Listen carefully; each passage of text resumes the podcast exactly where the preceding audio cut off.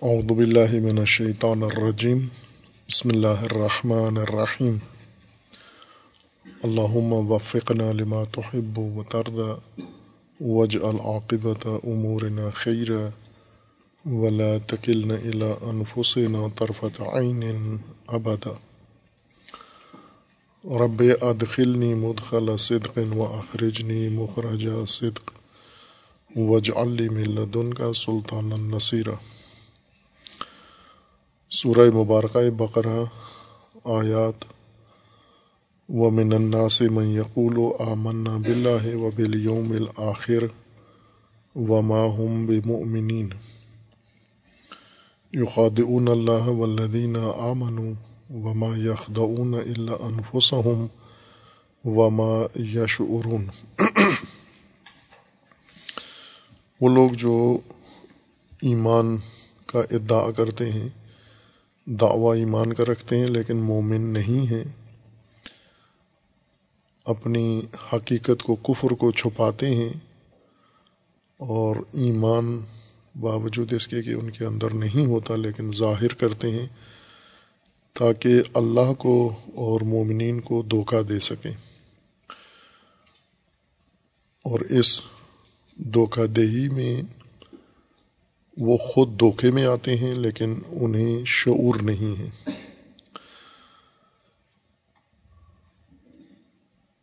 ایک طبقاتی سماجی طبقاتی ناہنجاری ذکر کی ہے قرآن کریم نے، وہ لوگ جو کہتے کچھ ہیں لیکن ہوتے کچھ اور ہیں، خواہ دینی امور میں ہوں، ایمان کے اظہار میں ہوں، یا سماجی امور میں ہوں، یا کسی اور طبقے سے تعلق رکھتے ہوں، یا کسی اور میدان زندگی میں، جو کچھ کہتے ہیں وہ کچھ ہوتے نہیں ہیں، جنہیں قرآن نے بعد میں منافق کا نام دینا ہے۔ ان کے بارے میں ہے کہ کیوں کرتے ہیں یہ کام۔ ان کا پہلا مقصد ہوتا ہے تاکہ ہم دھوکہ دیں، فریب دیں دوسروں کو مفادات کے لیے اور اپنی خاص اغراض کے لیے، یا کسی ضرر و نقصان سے بچنے کے لیے یہ عمل انجام دیتے ہیں۔ اور کیوں دھوکہ دینے کی کوشش کرتے ہیں جب کہ خود دھوکے میں ہوتے ہیں؟ دھوکے میں آیا ہوا شخص یہ گمان کرے کہ میں دوسروں کو دھوکہ دے رہا ہوں، اس کی وجہ قرآن نے ذکر کی ہے کہ یہ شعور نہیں رکھتے، بے شعور ہیں یہ۔ ان سے پہلے ایک اور طبقے کی نشاندہی کی گئی ہے جو سرے سے فہم نہیں رکھتے، ختم اللہ علی قلوبہم۔ دوسرے طبقے کے بارے میں ہے کہ یہ فہم رکھتے ہیں لیکن شعور نہیں رکھتے۔ شعور دقیق، باریک، گہری فہم کو کہتے ہیں، یعنی دقیق حقائق کو سمجھنا، دقیق معانی کو سمجھنا، اور دقیق مطالب کو سمجھنے کی ذہانت یا صلاحیت کو شعور کہتے ہیں۔ اور یہ جس کے اندر موجود ہو وہ تمام زندگی کے شعبوں کے دقیق، باریک، لطیف حقائق کو درک کرتا ہے، لیکن جس میں نہ ہو وہ ادراک نہیں کرتا ان حقائق کا۔ اور خصوصاً انسان جن حقائق کو درک کر کے ان کے مطابق زندگی بسر کرتا ہے، ان میں سماجی زندگی کا پہلو غالب ہے۔ انسان کی زندگی کا اکثر حصہ سماجی ہوتا ہے، اور انسان کی زندگی کا بڑا حصہ سماجی زندگی ہے۔ نجی زندگی، انفرادی زندگی، وہ اس اجتماعی یا سماجی زندگی کی آغوش میں ایک شعبہ ہے جو پرورش پاتا ہے، اور اس پر بھی سماجی زندگی کے آثار ہوتے ہیں۔ یعنی انفرادی زندگی کی حیثیت ایک مولود کی ہے، شیرخوار کی ہے جو ایک ماں کی آغوش میں ہے، اور اس ماں کا نام اجتماع ہے یا سماج ہے۔ وہ ہر چند وہ نجی زندگی انفرادی حیثیت رکھتی ہے لیکن متاثر ہوتی ہے اجتماعی زندگی سے، اور جو اجتماعی زندگی کا رخ ہو، رنگ ہو، وہی انفرادی زندگی پر بھی آ جاتا ہے۔ شعور انفرادی زندگی میں بھی انسان کے لیے لازم ہے اور اجتماعی زندگی میں زیادہ لازم ہے، چونکہ بڑا حصہ ہے اور اہم اور بنیادی زندگی کا شعبہ ہے۔ حواس ایک ذریعہ ہے انسان کے پاس حقائق کو دیکھنے کا، پرکھنے کا، سمجھنے کا، اور حواس کے ساتھ ساتھ اللہ تعالیٰ نے انسان کو باطنی ادراک کی صلاحیتیں دی ہیں، جس کو مجموعی طور پر ہم ذہانت کہتے ہیں، اور اس کے کئی جزئی حصے ہیں، جیسے عقل ہے، فہم ہے، ادراک ہے۔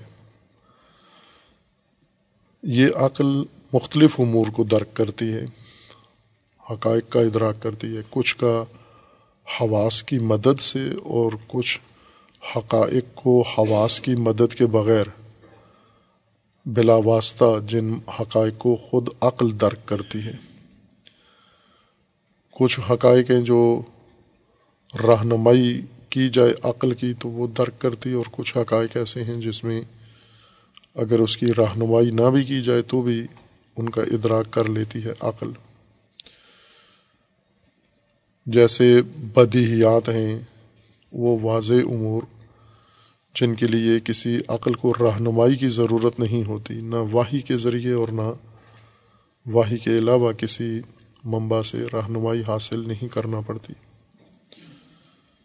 جیسے روزمرہ کے حساب کتاب ہیں، اس کے لیے عقل کو کسی رہنمائی کی ضرورت نہیں ہوتی، جیسے 2+2=4 ہوتے ہیں، یہ عقل ادراک کرتی ہے، اور عقل اپنے ادراک میں نہ حواس سے مدد لیتی ہے اور نہ ہی اسے کسی اور منبع کی طرف سے ہدایت و رہنمائی کی ضرورت ہے۔ یہ صلاحیت خود عقل کے اندر ذاتی طور پر موجود ہے۔ ایسی بدیہیات اور واضحات اور بینات کو عقل خود درک کر لیتی ہے۔ کچھ حقائق ایسے ہیں جنہیں ادراک کرنے میں اسے حواس کا سہارا لینا پڑتا ہے، جیسے مشہودات ہیں، مشاہدے کی چیزیں، محسوسات، سب کے سب، اور محسوسات کے جو 5 حصے ہیں، جیسے مسموعات ہیں اور ملموسات ہیں، مذوقات ہیں، مشمومات ہیں، یہ وہ امور ہیں یا مبصرات ہیں جنہیں حواس خمسہ کے ذریعے سے عقل درک کرتی ہے۔ ادراک عقل ہی کا کام ہے لیکن حواس مدد دیتے ہیں بیچ میں۔ حواس میں خود ادراک کی صلاحیت بغیر عقل کے نہیں ہے، لہٰذا اگر کسی انسان میں عقل نہ ہو، فرض کر لیں ہم، یا عقل اس کی ختم ہو گئی ہو، کمزور ہو گئی ہو، تو وہ آنکھوں سے وہ ساری چیزیں درک نہیں کر سکتا۔ آنکھوں میں ادراک کی ایک سطح ہے، یعنی واسطہ ہیں عقل کے لیے۔ اور اسی طرح کچھ حقائق ہیں جیسے حقائق غیبیہ ہیں، جنہیں قرآن کریم نے غیب کہا ہے۔ یہ حقائق غیبیہ بھی عقل درک کرتی ہے لیکن وحی کی رہنمائی سے اور وحی کی، اللہ تعالیٰ کی طرف سے جو عقل کی رہنمائی کے لیے ہدایت کی گئی ہے، معرفت دی گئی ہے، اس کی مدد سے درک کر سکتی ہے۔ اور تیسری وہ چیزیں ہیں جنہیں نہ حواس کی ضرورت ہے اور نہ اسے واہی کی رہنمائی کے بغیر درک کر سکتی ہیں۔ اور یہ مختلف حقائق ان سب کے اندر یکسانیت نہیں ہے۔ کچھ حقائق بہت واضح ہیں، کچھ حقائق بہت نمایاں ہیں، برجستہ ہیں، اور کچھ حقائق ایسے ہیں جن میں باریکی ہے، جن میں گہرائی ہے، جن کے اندر دقت ہے۔ ان سب کو عقل ہی نے درک کرنا ہے، خواہ واضحات میں سے ہیں تو بھی عقل ہی نے درک کرنا ہے، اور اگر باریک اور گہرے مسائل ہیں تو ان کو بھی عقل ہی نے درک کرنا ہے، لطیف امور ہوں تو بھی عقل نے درک کرنا ہے، غلیظ امور ہوں تو بھی عقل نے ان کو درک کرنا ہے۔ لیکن ان تمام حقائق میں، خواہ وہ محسوسات سے ہوں یا معقولات سے ہوں یا وہ وحی کے منزلات میں سے ہوں، ان میں باریکیاں ہیں، گہرائیاں ہیں۔ جب یہ حقائق باریک، گہرے، لطیف، ظریف، نفیس امور، حقائق عقل کے سامنے آتے ہیں ادراک کے لیے، چونکہ وہ دقیق ہیں اور دقت میں ایک مثال بال کی ہے، انسان محسوسات میں سے سب سے باریک چیز جس سے انسان دیکھ سکتا ہے اور جس سے سروکار ہے عموماً، اس کا بال ہے، یعنی بال اپنی دقت میں، باریکی میں ایک مثال کی حیثیت اختیار کر گیا ہے۔ محاورات میں بھی استعمال کرتے ہیں، بال جتنی باریک چیز، یا بال نہ بھی ہو، کوئی تار ہو تو اس کو بھی بال ہی کہتے ہیں، یا اگر کوئی ایسا ہڈی کے اندر یا کسی ٹائل کے اندر یا کسی پتھر کے اندر ایسا کریک آ جائے، دراڑ آ جائے، اتنی باریک ہو، اس کو بھی یہ کہتے ہیں کہ بال پڑ گیا ہے اس کے اندر۔ اس دقت اور باریکی کی وجہ سے بال کی باریکی ایک محاورہ بن گئی ہے تمام امور کے لیے، تمام باریک و دقیق حقائق کے لیے۔ اور بال کو عربی میں شعر کہتے ہیں، اس باریکی کو سمجھنے کو شعور کہتے ہیں، کہ یہ اشعار ہے یا شعر ہے یا شعور ہے، مراد ادراک ہے۔ اور انسانی زندگی انہی باریک اور لطیف حقائق کے اوپر مشتمل ہے۔ اگر یہ باریکیاں انسان کی سمجھ میں نہ آئیں، انسان ان کو درک نہ کرے، تو زندگی کا نظم خراب ہو جاتا ہے، اعتدال سے زندگی نکل جاتی ہے۔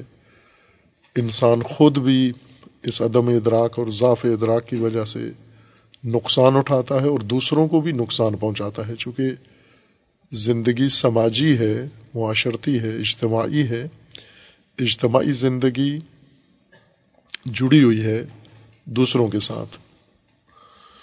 جس طرح انسان کی جسم کی حالت ہے، روایات میں مثال بھی انسانی سماج کی انسان کے جسم کے ساتھ دی گئی ہے۔ مثل المومنین کا مثل الجسد، مومنین کی مثال جسم کی، جسد کی مثال ہے۔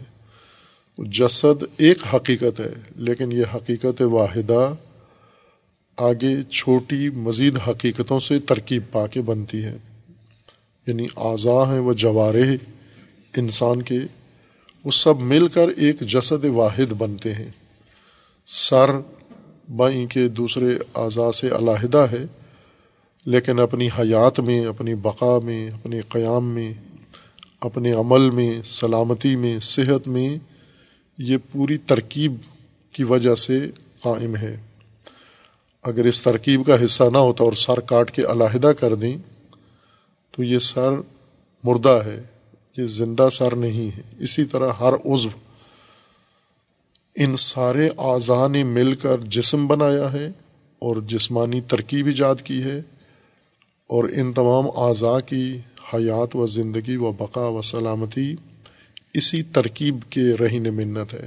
ہو بہو یہی کیفیت ہے اجتماع اور سماج کی، سماج اسی جسم کی طرح ہے، اور انسان کی انفرادی حیثیت یا زندگی اور وجود اعضاء کی حیثیت رکھتا ہے، عضو ہیں، یہ جوارے ہیں، اور ان کے اندر ترکیب ہے، حقیقی ترکیب ہے۔ اس حقیقی ترکیب کے ذریعے سے ایک پیکر وجود میں آتا ہے، جسم کی مانند، جسے معاشرہ کہتے ہیں، جسے سماج کہتے ہیں، جسے اجتماع کہتے ہیں، سوسائٹی جس کو کہتے ہیں، اور وہ بھی ایک زندہ حقیقت ہے، اس کی بھی اپنی ایک پہچان ہے، شناخت ہے۔ اس جس طرح جسم کی ترکیب میں اعضاء آپس میں جو منسلک ہیں، بہت باریک اور لطیف رابطے ہیں اعضاء کے آپس میں۔ انسان کے جسم میں نمایاں موٹی چیزیں، غلیظ چیزیں بھی ہیں، لیکن باریکیاں زیادہ ہیں۔ مثلا انسان کے خون کا نظام ایک بہت ہی باریکی اور گہرائی پر مشتمل نظام ہے، انسان کا اعصابی نظام، مواصلاتی نظام، یہ سب باریکی پر مشتمل ہے، انسان کا نظام ہاضمہ، نظام خون، یہ ساری چیزیں باریکیاں ہیں، انتہائی لطیف حقائق ہیں انسان کے وجود کے اندر۔ وہ جو ہم نگاہ کرتے ہیں آنکھ سے تو ہمیں سامنے کسی کا سر نظر آتا ہے، دھڑ نظر آتا ہے، کپڑے نظر آتے ہیں، لیکن باریکیاں نظر نہیں آتی۔ باریکیاں انسان ایک علیحدہ ادراک کے ذریعے سے درک کرتا ہے، تو وہ شعور کہلائے گا، جس کے ذریعے سے ہمیں انسان کے اندر موجود لطیف دقیق حقائق معلوم ہوں، یہ شعور کہلاتا ہے۔ یعنی انسان کی معرفت کا بیشتر حصہ شعور سے تعلق رکھتا ہے۔ جو اپنے اندر موجود باریکیاں سمجھتے ہیں وہ ان کی سلامتی بہتر ہوتی ہے، سلامتی کی حالت، ان کے بجائے جو اندر موجود باریکیوں کا ادراک نہیں کرتے۔ شعور والے سالم تر ہوتے ہیں۔ اسی طرح ایک سماج جن روابط کے ذریعے سے آپس میں تشکیل پاتا ہے، منسلک ہوتا ہے، مرتبط ہوتا ہے، وہ روابط بہت دقیق ہیں، بہت ہی گہرے ہیں، لطیف روابط ہیں، ان کے ذریعے سے سماج جڑتا ہے، آپس میں بنتا ہے، اور وہ لطافتیں، وہ حقائق کو ان کو سمجھنا بھی شعور ہے، اور شعور کا زیادہ کام ان حقائق کو سمجھنا ہے، جو جن کے ساتھ ایک انسان پورے معاشرے سے جڑ کے قائم رہتا ہے، اور یہ بھی عقل ہی درک کرتی ہے، لیکن بعض اوقات واسطے کے ذریعے، اور بعض اوقات رہنمائی کے ذریعے، اور بعض اوقات بغیر واسطے اور بغیر رہنمائی کے، تین طرح کے عقل کے ادراکات ہیں۔ قرآن کریم نے جہاں سماجی سلامتی میں خلل پیدا ہوتا ہے، یعنی ایسا طبقہ وجود میں آ جاتا ہے، یا جسم کی مثال لیں کہ جسم میں جب کوئی پھوڑا نکل آتا ہے، کوئی زخم بن جاتا ہے، کہیں درد شروع ہو جاتا ہے، تو وہاں اس نظام کے اندر کسی جگہ خلل پیدا ہوا ہے، جس سے یہ خرابی پیدا ہوئی ہے۔ اس کو ہم جا کر طبیب کے ذریعے سے تشخیص دیتے ہیں، طبیب اپنے لطیف دقیق وسائل کے ذریعے سے، مائکروسکوپ کے ذریعے سے ہمارے خون کو دیکھتا ہے، ہمارے جسم کے مختلف مائعات کو، رطوبتوں کو دیکھتا ہے، ٹیسٹ لیتا ہے مائکروسکوپ کے ذریعے سے۔ مائکروسکوپ میں ہمارے وجود میں موجود چیزوں کو ہی دیکھا جاتا ہے جو ہمارے اندر ہیں، لیکن اتنی باریک ہیں، اتنی لطیف ہیں کہ آنکھ سے نظر نہیں آتی۔ آنکھ کو آلہ اختیار کرنا پڑتا ہے، مائکروسکوپ اختیار کرنا پڑتی ہے۔ اس مائکروسکوپ سے ہمارے جسم سے لیے ہوئے خون کے اندر موجود ان چھوٹے چھوٹے ذرہ بینی یا نامرئی موجودات کو دیکھا جاتا ہے کہ یہ چیزیں اس کے جسم میں موجود ہیں اور اس وجہ سے بیمار ہے یہ۔ جیسے عفونتیں ہو جاتی ہیں، انفیکشنز ہوتے ہیں، یہ انہی موجودات کی وجہ سے ہیں جو انسان کے جسم سے نکال کر دیکھے جاتے ہیں۔ سماج میں بھی اسی طرح کی صورتحال ہے۔ سماج میں بھی اگر کسی جگہ خرابی پیدا ہوتی ہے، اس خرابی والے حصے سے نمونہ لے کر اگر دیکھا جائے تو کچھ چیزیں سماج میں ایسی نامرئی ہیں موجود جن کی وجہ سے یہ خرابی پیدا ہوئی ہے، اور قرآن نے اسی خرابی کا ذکر کیا ہے کہ ایک طبقہ ایسا ہے، جیسے نفاق ہے، منافقت ہے، یہ ایک سماجی خرابی ہے، بیماری ہے، خطرناک سماج کے لیے۔ یعنی جس سماج کے انسان جھوٹے ہوں، دوغلے ہوں، غلط بیانی کرتے ہوں، جو نہیں ہیں وہ اپنے آپ کو ظاہر کرتے ہوں، جیسے نہیں ہیں اس سے ہٹ جیسے نہیں ہیں، وہ اپنے آپ کو بنا کر ویسا اپنے آپ کو پیش کرتے ہیں جیسے نہیں ہیں، اور جیسے ہیں اس کو چھپاتے ہیں، پنہان کرتے ہیں۔ یہ ایک بڑی سماجی بیماری ہے ان خلیات کے اندر، سماجی خلیات کے اندر، سماجی سیلز کے اندر خرابی پیدا ہوئی ہے۔ اس کو اصلاح کرنے کے لیے اس کی تشخیص، اس کی نشاندہی کی ضرورت ہے، اور یہ خرابی کیوں ان حصوں میں پیدا ہوئی ہے اس کی قرآن نے تحلیل کی ہے۔ جب یعنی یہ در حقیقت ایک سماجی خرابی کا تجزیہ ہے جو قرآن کریم کر رہا ہے۔ جیسے خون کا تجزیہ ہوتا ہے لیبارٹری میں، خون کی ترکیبی اجزاء الگ الگ کر کے دیکھتے ہیں۔ یہ جو بیماری پاکستان میں رواج پا چکی ہے، ڈینگی مچھر کے ذریعے سے ایک بیماری، ملیریا نما بیماری ہے، ایک خاص مچھر کے ذریعے سے ایجاد ہوتی ہے۔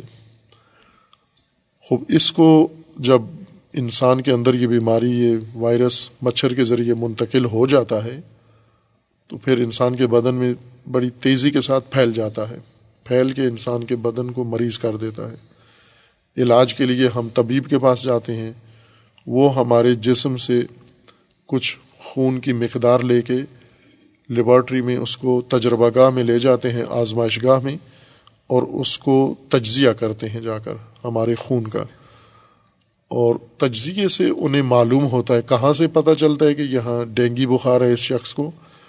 خون کے تجزیے سے۔ خون کے اجزائے ترکیبی ہیں، خون کے کچھ جو اجزائے ترکیبی ہیں وہ سرخ ہیں، سرخ اجزاء کہلاتے ہیں، اور کچھ سفید اجزاء کہلاتے ہیں۔ تو خون کے اندر جو سفید اجزاء ہیں، جو ترکیب بنتی ہے، وہ اس بیماری کے ذریعے سے کم ہو جاتے ہیں۔ ان کی کمی کی وجہ سے یہ بیماری انسان کے اندر پیدا ہوتی ہے، اور اگر علاج نہ کیا جائے، بر وقت نہ روکا جائے، مداوا نہ کیا جائے، تو انسان مر بھی سکتا ہے، اور کثرت سے مرتے بھی ہیں۔ روزانہ ہم سنتے ہیں خبروں میں کہ اس ڈینگی بخار کے نتیجے میں کتنی اموات روزانہ ہو رہی ہیں۔ یہ وہ لوگ ہیں جن کی بر وقت تشخیص نہیں ہوئی، یا ہوئی ہے لیکن انہوں نے آگے مداوا نہیں کیا، اس کا دیر کی انہوں نے۔ یہی حالت سماج میں ہے۔ قرآن کریم نے یہی کام کیا ہے کہ ایک سماجی خلل کو لے کر اس کا تجزیہ کیا ہے۔ یہ طبقہ معاشرے میں جو پیدا ہوتا ہے، منافق طبقہ، منافق سے ہمارے ذہنوں کے اندر منافق کی ایک غلط تصویر، مصداق بیٹھا ہوا ہے، تصویر تو نہیں، مصداق بیٹھا ہوا ہے۔ کون ہے منافق؟ رسول اللہ کے زمانے میں چاند ایک 5-6 بندے منافق تھے، یہ ہمارے ذہن میں تصور بیٹھا ہوا ہے، جو قرآن کے معانی اور آیات کو سمجھنے میں رکاوٹ بن جاتا ہے۔ یہ جو ذہنیت ہے ہماری بنی ہوئی ہے منافقت کے بارے میں، قرآن اس معاشرے کے منافق نہیں، ہمارے معاشرے کے منافق کی نشاندہی کر رہا ہے۔ آج موجود اس وقت، یہ سال 2022 کے اختتام پر دسمبر میں موجود منافق، زمین پر موجود منافق ہر معاشرے میں، ان کی وضاحت کر رہا ہے کہ کہاں ہیں، ان کی پہچان کیسے ہے۔ وہ جو تاریخ میں گزر گئے ہیں ان سے ہمیں نہیں کہتا کہ وہ ان کی منافقت آپ کو معلوم ہونا چاہیے، وہ آپ کے لیے نقصان دہ ہیں۔ وہ ہمارے لیے نقصان دہ نہیں ہیں، وہ ہمارے معاشرے میں کوئی خلل نہیں ڈال رہے، کیونکہ مر کھپ گئے ہیں، جہاں پہنچنا تھا پہنچ چکے ہیں، ہمارے معاشرے میں ان کی کوئی تاثیر نہیں ہے۔ آج کے معاشرے کو آج کا منافق نقصان پہنچا رہا ہے، نہ کہ گزشتہ تاریخ کا، ماضی کا منافق۔ اور یہ ہمارے ذہنوں کے اندر مسائل ہیں جو رکاوٹ بنتے ہیں۔ یعنی ایسا طبقہ منافق ہم نہ نام لیں، اس کا عنوان نہ رکھیں، جیسا قرآن نے ان آیات میں نہیں عنوان رکھا منافق کا۔ ہم یہ کہیں کہ وہ لوگ جو کچھ ظاہر کرتے ہیں آپ کو ویسے ہوتے نہیں ہیں، مومن نہیں ہوتے لیکن اپنے آپ کو مومن ظاہر کرتے ہیں، مخلص نہیں ہوتے لیکن اپنے آپ کو مخلص ظاہر کرتے ہیں، با وفا نہیں ہوتے لیکن اپنے آپ کو وفادار ظاہر کرتے ہیں، محنتی نہیں ہوتے لیکن اپنے آپ کو محنتی ظاہر کرتے ہیں، منظم نہیں ہوتے لیکن اپنے آپ کو منظم ظاہر کرتے ہیں، سنجیدہ نہیں ہوتے لیکن اپنے آپ کو سنجیدہ دکھاتے ہیں، ظاہر کرتے ہیں، قابل اعتماد نہیں ہوتے لیکن اپنے آپ کو قابل اعتماد ظاہر کرتے ہیں، مہارت نہیں ہوتی اپنے آپ کو ماہر دکھاتے ہیں، عالم نہیں ہوتے اپنے آپ کو عالم دکھاتے ہیں، باعمل نہیں ہوتے اپنے آپ کو باعمل دکھاتے ہیں۔ یہ اصل سماجی خرابی ہے جو قرآن ہمیں رہنمائی کر رہا ہے کہ آپ کے معاشرے میں، آپ کے ماحول میں یہ خرابی جب پیدا ہو جائے اس کو تجزیہ کریں۔ قرآن تجزیہ کر رہا ہے، ایک تجزیہ کر کے ہمیں دے رہا ہے کہ آپ اپنے معاشرے کو اس طرح سے کھولیں، ان حقائق کو کھولیں۔ تبیین کھولنا، حقیقت کو واضح کرنا، تجزیہ کرنا ہے، یہ تبیین ہے قرآن کی۔ وَمِنَ النَّاسِ مَن يَقُولُ آمَنَّا بِاللَّهِ وَبِالْيَوْمِ الْآخِرِ وَمَا هُمْ بِمُؤْمِنِينَ، یہ اصل مسئلہ ہے، یہ اصل موضوع ہے، یہ اصل خرابی ہے۔ وہ لوگ جو کہتے ہیں ہم مومن ہیں جب کہ یہ نہیں ہے مومن، وہ اب تجزیے میں آ جاتے ہیں۔ یہ کیوں کرتے ہیں یہ کام؟ یہ جو کچھ نہیں ہے وہ بن کے آگے دوسروں، اس لیے کہ دوسروں کو دھوکہ دیں۔ یہ کیوں مخلص نہیں ہے، مخلص کیوں اپنے آپ کو ظاہر کرتے ہیں؟ دھوکہ دینے کے لیے۔ یہ عالم نہیں ہے، عالم کیوں اپنے آپ کو پیش کرتے ہیں؟ دھوکہ دینے کے لیے۔ یہ جتنے سیاست میں لوگ بیٹھے ہوئے ہیں قوم کے، مخلص بنتے ہیں، خدمت گزار بنتے ہیں، ایک بھی نہیں ہے۔ یہ کیوں کرتے ہیں؟ چونکہ قوم کو دھوکہ دیں۔ اور دھوکہ دینا کیوں دیتے ہیں دھوکہ؟ آیا یہ دھوکہ ان کا کامیاب ہوتا ہے؟ یہ اپنے دھوکہ دہی میں کامیاب ہو جاتے ہیں، سماج کو دھوکہ دے لیتے ہیں، تاریخ کو دھوکہ دے لیتے ہیں؟ نہیں، یہ اپنے آپ کو دھوکہ دیتے ہیں اور شعور نہیں رکھتے۔ یعنی اس خرابی کی ایک بنیادی وجہ بے شعوری ہے، بے شعوری کی وجہ سے یہ خلل پیدا ہوا ہے۔ اگر شعور ہوتا انسانوں میں یہ حرکت ہرگز نہ کرتے، جیسے ہیں ویسے ہی ظاہر کرتے اپنے آپ کو۔ اگر نہیں ہے ایک خاصیت ان کے اندر، ایک کمال ان کے اندر، تو اپنے آپ کو نہ کہیں کہ ہمارے اندر یہ کمال موجود ہے۔ پھر آگے مطلب جاری ہے، یعنی تجزیہ یہاں ختم نہیں ہو جاتا۔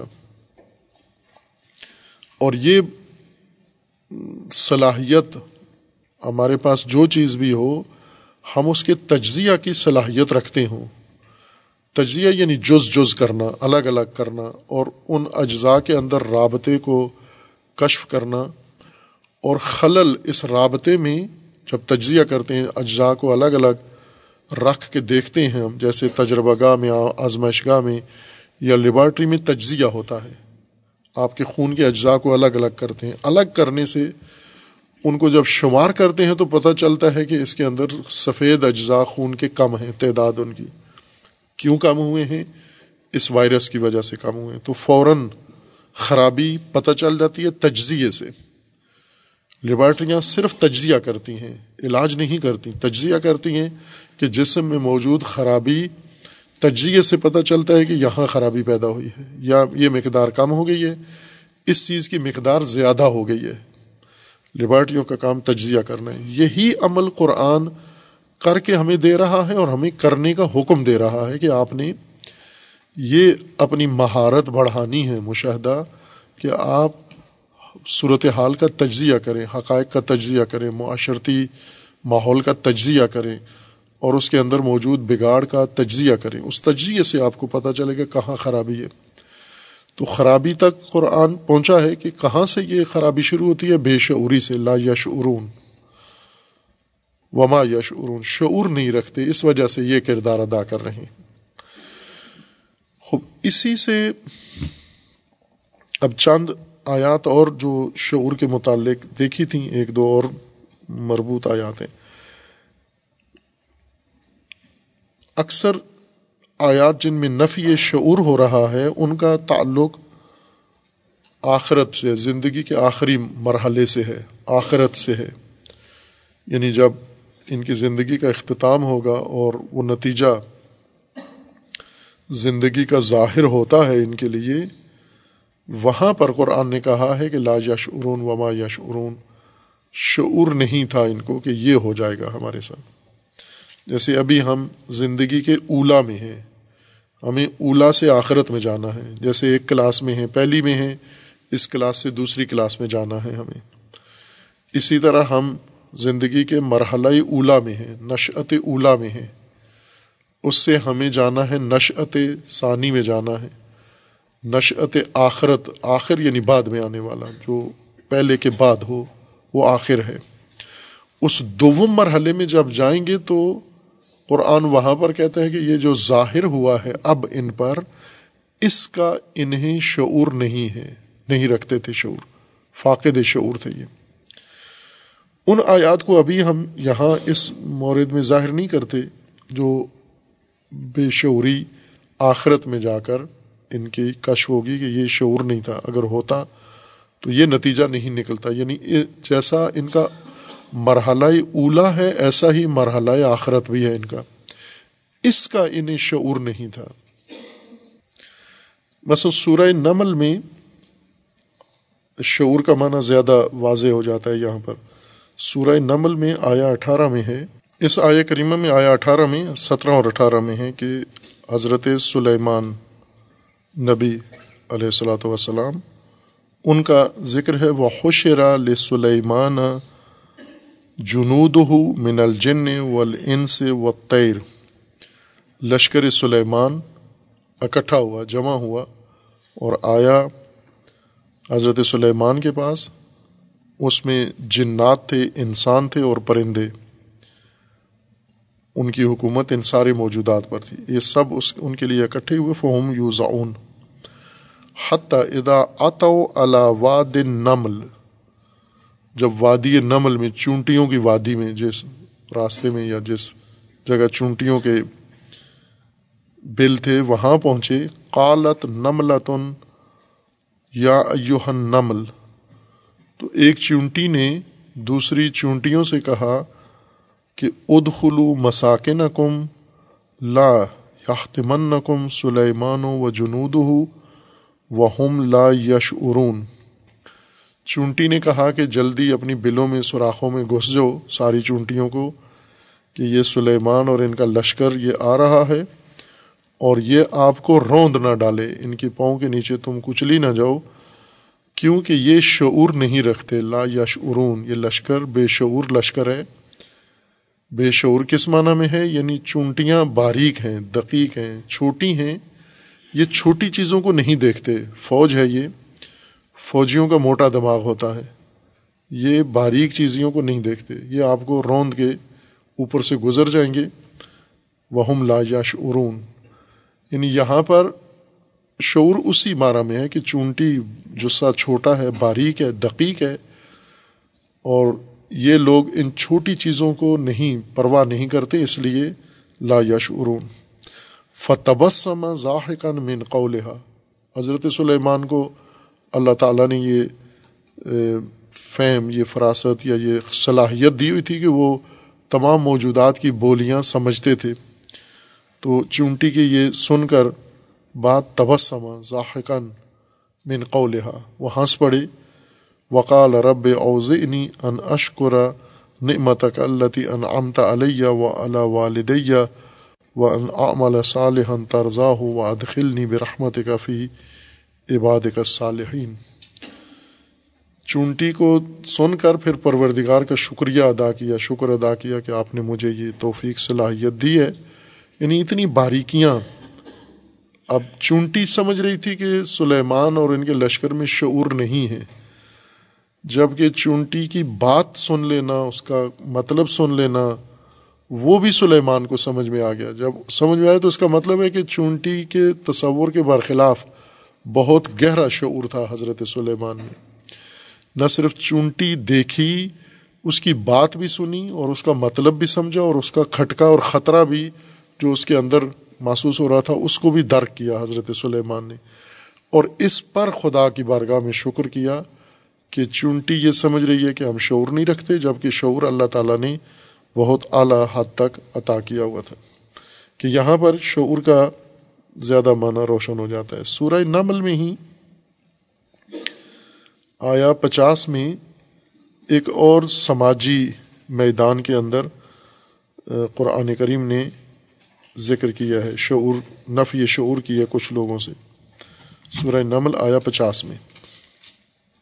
یہ بھی ایک سماجی منظر ہے، لیکن ایک اور قوم کا، اور آیا 45 سے شروع ہوتا ہے یہ سیاق، وَلَقَدْ أَرْسَلْنَا إِلَىٰ ثَمُودَ أَخَاهُمْ صَالِحًا، ہم نے قوم سمود میں ان کے اپنی قوم کے فرد صالح کو ان کا رہنما رہبر بنایا، انہوں نے ان کو پیغام دیا ان اعبدوا اللہ وَإِذْ هُمْ فَرِيقَانِ يَخْتَصِمُونَ، انہوں نے ان کو اللہ کی بندگی کا راستہ دکھایا جبکہ وہ پہلے خصومت میں تھے، دو گروہ بن کر، دو دھڑوں میں قوم سمود تقسیم ہو کے آپس میں جنگ و جدل میں مشغول تھی۔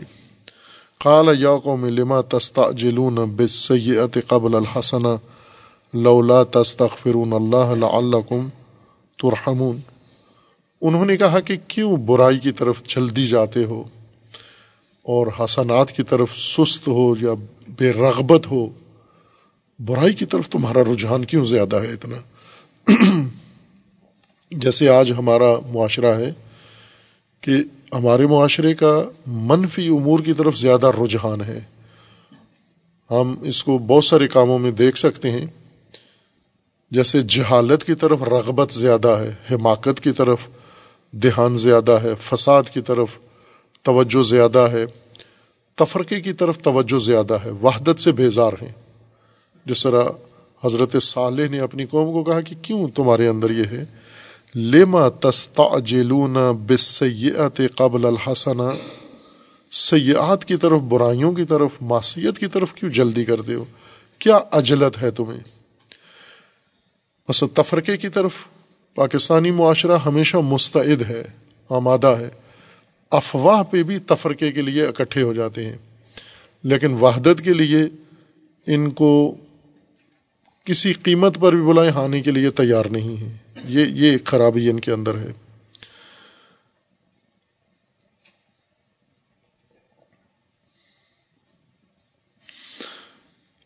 انہوں نے حضرت صالح کو جواب دیا، قالوا طیرنا بک وبمن معک، ہم نے تطیر کیا ہے، شگون دیکھا ہے، تو بدشگون ہے ہمارے لیے، بدشگن ہے ہمارے لیے، اور یعنی نحس ہے ہمارے لیے، آپ کے آنے سے ہمارے مسائل اور خراب ہو رہے ہیں۔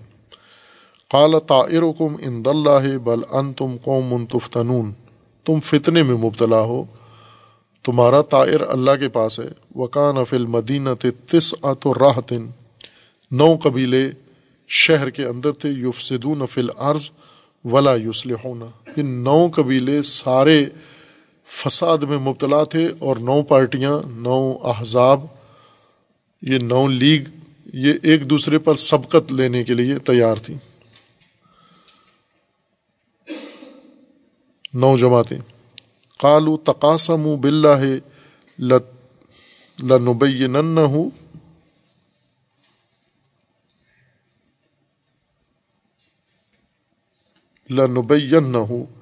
وَأَهْلَهُ ثُمَّ لَنَقُولَنَّ لِوَلِيِّهِ مَا شَهِدْنَا مُهْلِكَ أَهْلِهِ وَإِنَّا لَصَادِقُونَ۔ خوب، انہوں نے کہا کہ سارے ملو، قسم کھاؤ، عہد و پیمان کرو کہ ہم جان چھڑاتے ہیں صالح سے، اس کو ختم کرتے ہیں جو ہمیں روکتے ہیں ان کاموں سے، اور پھر چونکہ 9 جماعتوں نے مل کے یہ جرم کیا ہے، بعد میں کسی کا پتہ بھی نہیں چلے گا کس نے کیا ہے۔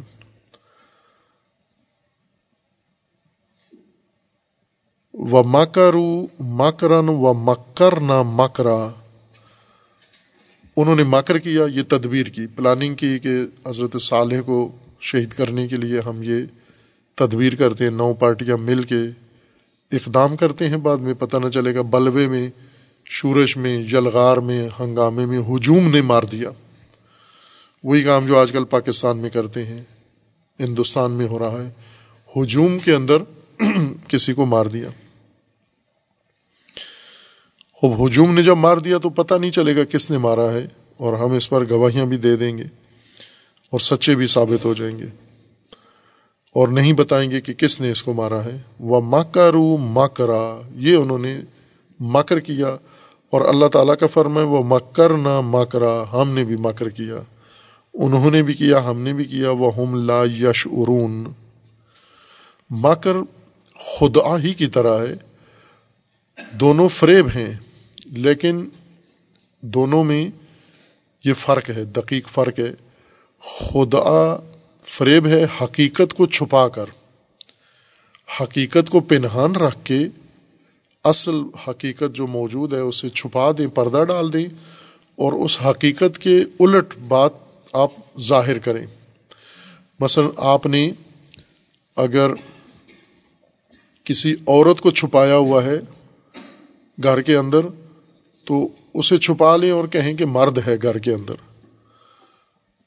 چھپائی ہوئی عورت ہے اندر کہہ دیں کہ مرد ہے، یہ خدعہ ہے۔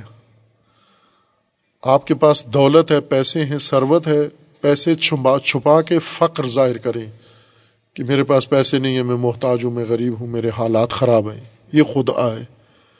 دولت پنہان رکھ کے ہوتے ہوئے اسی طرح کوئی چیز بھی جو حالت ہے، کیفیت ہے یا کوئی شے ہے اسے چھپا کر اس کی متضاد حالت کو ظاہر کرنا یہ خدعہ کہلاتا ہے۔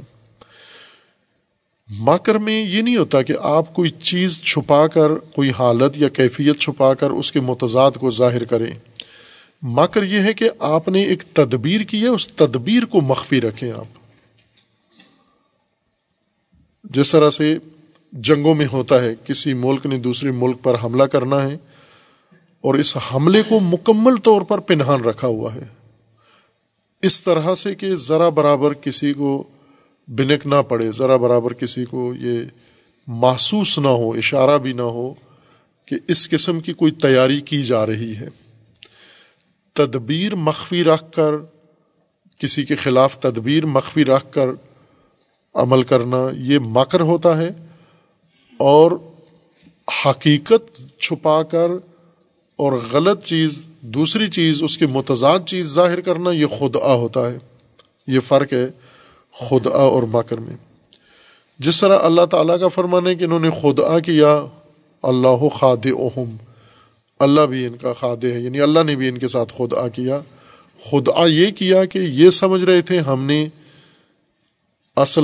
اصل بات کو چھپا کے مومنوں کے سامنے ایمان ظاہر کیا ہے اور دھوکہ دے دیا ہے، اور جیسا بیان کیا تھا کہ انہیں پتہ نہیں ہے کہ خود ان پر یہ چیز مخفی ہو گئی ہے کہ اپنی ہلاکت کا، خود اپنے ہاتھوں سے جو سامان کر رہے ہیں، خود ان پر یہ چیز مخفی ہو گئی ہے کہ ہم اپنے آپ کو ہلاک کر رہے ہیں۔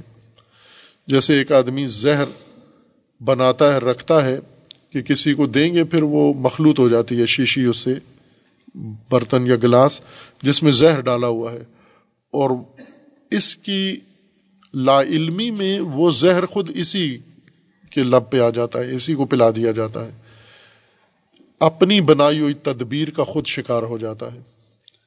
اسی طرح اللہ تعالیٰ نے مکر کے بارے میں فرمایا کہ انہوں نے مکر کیا ہے اور اللہ نے مکر کیا۔ اللہ کا مکر کیا ہے کہ جو کچھ انہوں نے تدبیر چھپائی ہوئی تھی وہ تدبیر اللہ نے بتا دی، انبیاء کو بتا دی، حضرت صالح کو بتا دی، اور ان کے علم میں نہیں ہے کہ اللہ نے ان کو آگاہ کر دیا ہے، اب یہ لا علمی میں ہے، یہ اندھیرے میں ہے۔ اور ایسا انسان بھی کرتے ہیں، مثلا کسی نے تدبیر کی، چور نے تدبیر کی میں فلاں کی خفیہ طریقے سے چوری کرتا ہوں، یہ معلوم ہو گیا دوسرے کو، اور اس نے اس چور کی اس آگاہی کو ظاہر نہیں کیا کہ ہمیں پتہ چل گیا یہ، اور اس کو آنے دیا اور عین وقت پر اس کو پکڑ لیا جا کر، تو چور کسی اور کی تدبیر میں نہیں پھنسا، اپنی تدبیر میں پھنس گیا ہے، جو کچھ اس نے خود کیا تھا اسی میں گرفتار ہو گیا ہے۔ یعنی اس کا مکر اس کی طرف پلٹا دیا گیا ہے۔ اللہ کا مکر یہ ہے کہ انسان کا مکر انسان کی طرف پلٹا دیا جاتا ہے۔ وَمَكَرُوا مَكْرًا وَمَكَّرْنَا مَكْرًا وَهُمْ لَا يَشْعُرُونَ، اور ان کو اس چیز کا شعور نہیں تھا، یہ شعور نہیں رکھتے جو مکار ہوتے ہیں۔ وہ مکر بھی ایک عام رویہ ہے انسانوں کا، بگڑے ہوئے معاشرے کا ایک عام رویہ مکر ہے، مکاری کرنا۔ یعنی منصوبہ بنانا جیسے کرتے ہیں، عورتیں زیادہ مکر کرتی ہیں، عورتوں سے زیادہ طالب علم مکر کرتے ہیں کہ جو انہیں عارضہ نہیں ہوتا وہ ظاہر کرتے ہیں کہ ہمیں تکلیف ہو رہی ہے، مکر کرتے ہیں. یہ اب اگر ان کے مدیر تیز ہوں، انہیں پتہ ہو کہ وہ ان کو انہی کے مکر میں لوٹا دیں، انہی کی طرف ان کا مکر لوٹا دیں.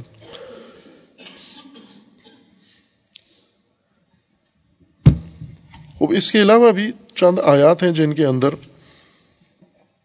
اسی اجتماعی شعور کی طرف اشارہ ہے،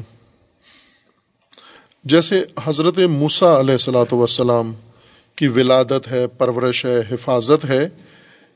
اس سارے کام میں جو حضرت موسیٰ علیہ السلام کے لیے اللہ نے تدبیر کی، اس سارے کام میں سب سے زیادہ جو چیز کام آئی وہ فرعون اور اس کی حکومت اور اس کے خاندان کی بے شعوری تھی. حضرت موسیٰ علیہ السلام کی ولادت، چونکہ قانون تھا کہ جو بنی اسرائیل میں بیٹا پیدا ہوگا لڑکا، وہ مار دیا جائے گا. خوب ان کی بے شعوری سے حضرت موسیٰ پیدا ہو کر بچے رہے، قتل نہیں کر سکے. پھر یہ جو بچوں کو مارنے پہ تلے ہوئے تھے ابنا کو، انہوں نے وہ بنی اسرائیلی بچہ پالا اپنی گود میں، شعور نہیں تھا ان کو، یعنی یہ پتہ نہیں تھا کہ کر کیا رہے ہیں. اور پھر آخر تک جو تدبیر اللہ تعالیٰ نے کی اس کا انہیں پتہ نہیں تھا، اس کو بھی اللہ تعالیٰ نے قرآن کریم میں نفی شعور کے لیے استعمال کیا. خوب ایک اور چیز جو شعور کے باب میں ضروری ہے، چونکہ قرآن کریم نے بھی اس کو بیان کیا ہے، اس مطلب کو، شعور سے شعر بھی نکلتا ہے، بنتا ہے اور بنا ہے. اور شاعر بھی شعور سے ہی لفظ نکلا ہے، اور شعر بھی شعور سے، شعر سے، بال سے ہی نکلا ہے. شعر ادبی ایک صنعت ہے شعر، اور اس سے مراد بھی یہی ہے کہ ایسا کلام جس کے اندر بہت باریکیاں ہوں، لطافتیں ہوں، ظرافتیں ہوں، گہرائی ہو جس بات کے اندر، اس کو شعر کہتے ہیں. اور اس کے مقابلے میں، شعر کے مقابلے میں، وہ کلام ہے کہ نہ جس کے اندر اتنی گہرائی اور سطحی بات ہو. شعر لغت کے اعتبار سے گہرا کلام، باریک کلام، لطیف کلام، اور اس کے مقابلے میں سطحی عام سا کلام جس کے اندر کوئی اتنی گہرائی نہیں ہے. شاعر کو بھی شاعر اسی وجہ سے کہتے ہیں کہ اس کے اندر لطافتوں کا احساس دوسروں سے زیادہ ہوتا ہے، ظرافتیں زیادہ، ادراک اس کے اندر دقیق ہوتا ہے. یعنی اس کے اندر دو صلاحیتیں ہوتی ہیں، ایک صلاحیت حقائق کو، حالات کو دوسروں کی نسبت زیادہ دقت کے ساتھ دیکھتا ہے، دقت اس میں زیادہ ہوتی ہے. اور دوسرا کمال اس کے اندر ہوتا ہے کہ وہ کلام کی باریکیوں کو، عبارتوں کی اور الفاظ کی لطافتوں کو دوسروں سے زیادہ سمجھتا ہے. دو احساس دقیق شاعر کے اندر ہوتے ہیں، ایک معانی کو اور حقائق کو دوسروں سے بہتر درک کرتا ہے، اور ایک الفاظ کے درمیان ارتباط کو، عبارتوں کے ترکیب کے اندر موجود لطافتوں کو دوسروں سے بہتر درک کرتا ہے. یعنی جیسی عبارت بندی، جملہ بندی، الفاظ بندی شاعر کرتا ہے، عام آدمی، اسی زبان کے بولنے والے، وہ نہیں کر سکتے، اس طرح کا جملہ نہیں کہہ سکتے. خوب شعر بنیادی طور پر اسی دقت اور لطافت کی وجہ سے شعر کہلاتا ہے یہ کلام. لیکن استعمالات میں یہ لفظ شاعر یا شعر ہر قسم کی دقت یا لطافت کے لیے استعمال ہوا، اگرچہ وہ حقیقی نہ ہو، خیالی ہو. اور معانی کو، حقیقت کو نظر انداز کر کے، حقیقت کے علاوہ تخیل میں بھی اگر کوئی جا کر لطافت ظاہر کرتا ہے تو اس کو بھی شاعر کہتے. اور چونکہ حقیقت کی، حقائق میں موجود لطافتیں تخیل سے زیادہ ہیں، لیکن حقائق کی لطافتیں سمجھنے کے لیے انسان کو زیادہ دقت کی ضرورت ہے، زیادہ ذہین ہونے کی ضرورت ہے. تخیلی لطافتیں آسان ہیں بنانا اور سمجھنا، خیالی لطافتیں، یعنی نظام ہستی میں اگر ایک شاعر کو یہ کہیں کہ مثلاً یہ جس طرح قرآن کریم نے ہمیں ہمارا شعور بیدار کرنے کے لیے، ابھارنے کے لیے ہمیں کہا ہے کہ آپ خلقت زمین و آسمان میں نگاہ کریں، آپ بارشوں کے نزول میں غور کریں، آپ ہواؤں کے چلنے میں غور کریں، یہ سورج کے طلوع و غروب ہونے میں، رات دن میں، آپ یہ لطافتیں ہیں۔ اور کسی بھی چیز میں انسان ایک ذرہ کو اٹھا کے دیکھے اس کے اندر موجود لطافتیں ہیں، لامحدود لطافتیں ایک حقیقت کے اندر موجود ہیں، انسان کے جسم کے اندر موجود ہیں اور ہمارے ارد گرد ہیں۔ اگر ایک پودا ہی دیکھ لیں، اس کو، اس کے نظام کو سمجھے تو لامحدود لطافتیں اس کے اندر ہیں۔ لیکن یہ لطافتیں سمجھنے کے لیے زیادہ باریک ذہن چاہیے، زیادہ دقیق ذہن چاہیے۔ عموماً انسان حقیقت سے کنارہ کش رہتا ہے، تخیل انسان کا حقیقت سے دور کر کے انسان کو مشغول کر لیتا ہے۔ حقائق کی لذتیں زیادہ ہیں، خیال کی لذتیں چھوٹی ہیں، لیکن انسانوں میں جو قوی الارادہ انسان نہیں ہوتے، اعلیٰ ہمت والے نہیں ہوتے، وہ خیالی لذتوں کو زیادہ ترجیح دیتے ہیں۔ جو کامل انسان ہیں، جن کی عقل کامل ہے، جن کا دل مکمل ہے، جن کا نفس مکمل ہو گیا ہے، جنہوں نے کمالات حاصل کر لیے ہیں، وہ تخیلات سے لذت اندوز نہیں ہوتے اور لطف اندوز نہیں ہوتے، انہیں کوئی لذت محسوس نہیں ہوتی۔ مثلا جیسے ہم لطیفے سناتے ہیں، لطیفوں سے انسان کو لذت محسوس ہوتی ہے۔ ایک حکیم کو، فیلسوف کو نہیں، لطیفوں سے کوئی لطف و لذت ان کے اندر اس کو نہیں لگتی۔ لیکن یہی فیلسوف جب ایک راز کائنات کا کشف کرتا ہے، حقیقت کشف کرتا ہے، تو اس کو لذت محسوس ہوتی ہے۔ مثلا علامہ اقبال ناظم ہیں، شاعر اس معنی میں کہ نظم کو شعر کہتے ہیں، اس وجہ سے وہ شاعر کہلاتے ہیں، لیکن خود کہتے ہیں میں شاعر نہیں ہوں۔ علامہ اقبال جو بھی نظم لکھتے ہیں، کلام لکھتے ہیں، منظوم، موزون، مقفع، وہ حقیقت اس کے اندر آشکار کرتے ہیں۔ اور علامہ اقبال کشف حقیقت سے، یعنی لطافت اور ظرافت اور گہرائی حقیقت کی، اس سے لذت ملتی ہے۔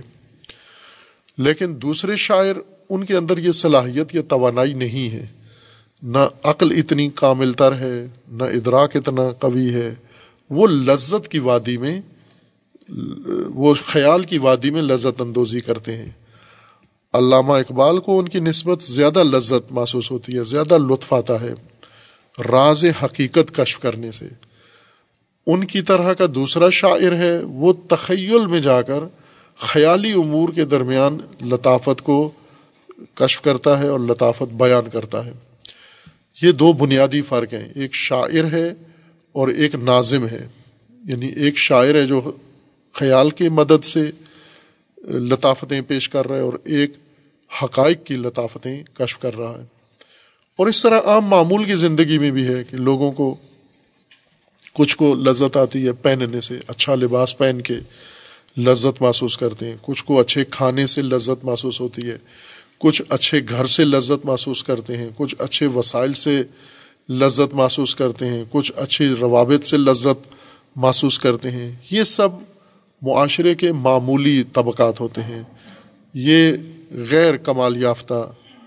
لیکن اگر آپ دیکھیں، فلاسفہ کو دیکھیں، عرفاء کو دیکھیں، ان کے پاس یہ چیزیں ساری ہوں تو بھی وہ ان سے لذت نہیں اٹھاتے۔ اول تو چونکہ ان میں لذت ان کو لگتی نہیں ہے ہی نہیں ہے، ان سے لذت حاصل نہیں کرتے، لہٰذا وہ ممکن ہے درویش قسم کے ہوں، بوریا نشین ہوں، گھر جھونپڑا ہو، کچھ بھی نہ ہو، لیکن سب سے زیادہ لطف اندوز اس کائنات میں، زمین پر یہ ہوتے ہیں۔ جیسے ہم امیر المومنین کا لباس دیکھیں، امیر المومنین کا کھانا دیکھیں، امیر المومنین کا گھر دیکھیں، تو وہ سب سے نچلی سطح پر ہوتا ہے، اس میں کوئی لذت ہی نہیں ہے امیر المومنین کے لیے کہ اچھے لباس پہننے سے بھی انسان کو لذت محسوس ہو، اچھا کھانا کھانے سے لذت محسوس ہو۔ لیکن اس کی نسبت امیر المومنین یہ خطبے جو بیان کرتے ہیں اور ان خطبوں کے اندر حکمتیں بیان کرتے ہیں، حقائق بیان کرتے ہیں، یہ لذتیں زیادہ امیر المومنین کو بہاتی ہیں اور ان سے لذت محسوس کرتے ہیں۔ یہ لذت عقلانی ہے، یہ لذت کمال ہے جو انسان کو نصیب ہوتی ہے۔ شاعر اسی وجہ سے شاعر ہے کہ وہ بھی باریکی سمجھتا ہے، باریکی بیان کرتا ہے، لطافت سمجھتا ہے، گہرائی سمجھتا ہے، یا حقائق کی جیسے علامہ اقبال ہیں، یا تخیلات کی جیسے باقی شاعر ہیں۔ اس لیے قرآن کریم میں شاعر ایک تو رسول اللہ سے نفی کی گئی ہے کہ شاعر نہیں ہے، چونکہ عرب شاعر انہی کو کہتے تھے جو تخیلاتی لطافتیں بیان کرتے ہیں، یعنی انہیں لگتا تھا کہ رسول اللہ کے کلام میں لطافت ہے، قرآن میں، اور باریکی اور گہرائی ہے، لیکن وہ یہ سمجھتے تھے کہ یہ شاعرانہ لطافت ہے جو شاعر بیان کرتے ہیں۔ شاعر کیا کرتے ہیں؟ خیالی مضامین کی لطافت بیان کرتے ہیں، اس لیے اللہ تعالیٰ نے نفی کی کہ یہ نہیں ہے۔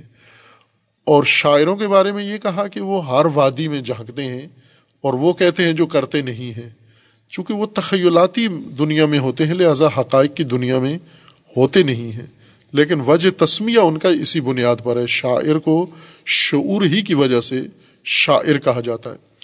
اب مثلا شاعر ایسے ہیں علامہ اقبال جیسے سماجی ذرافتوں کو سمجھتے ہیں، لطافتوں کو سمجھتے ہیں، لیکن کچھ شاعر ایسے ہیں کہ نہ، وہ سماجی ذرافتوں کو نہیں سمجھتے، لطافتوں کو، وہ شہوانی لذتوں کو سمجھتے ہیں، شہوتوں کی لذتوں کو خوب سمجھتے ہیں، لہٰذا وہ شہوانی میدان میں لطافت و گہرائی یا باریکی پیش کرتے ہیں اپنی عبارتوں کے ذریعے سے۔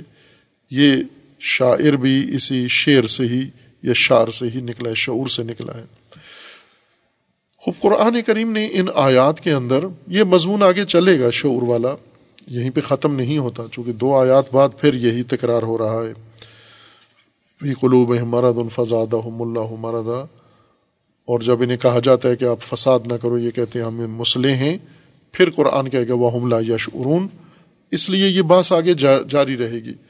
بنیادی چیز ہے کہ انسان کی زندگی جس ادراک و فہم پر منحصر ہے وہ شعور کہلاتا ہے، وہ ادراک، وہ فہم۔ باقی علوم، باقی ادراکات بھی ہیں جو باقی کام آتے ہیں، باقی مسائل کے، لیکن شعور زندگی کی اساس ہے اور ہدایت کی بنیاد ہے۔ یعنی ہدایت جس ادراک اور جس فہم و جس علم سے انسان کو نصیب ہونی ہے وہ شعور ہے، چونکہ ہدایت کے اندر لطافتیں ہیں، ہدایت کے اندر گہرائیاں ہیں، ہدایت کے اندر باریکیاں ہیں۔ یہ باریکیاں صاحب شعور کو ہی سمجھ میں آتی ہیں، جس میں شعور نہ ہو وہ ان باریکیوں سے محروم ہے، نتیجتاً ہدایت سے بھی محروم ہے۔ باقی بات میں صلی اللہ علیہ محمد۔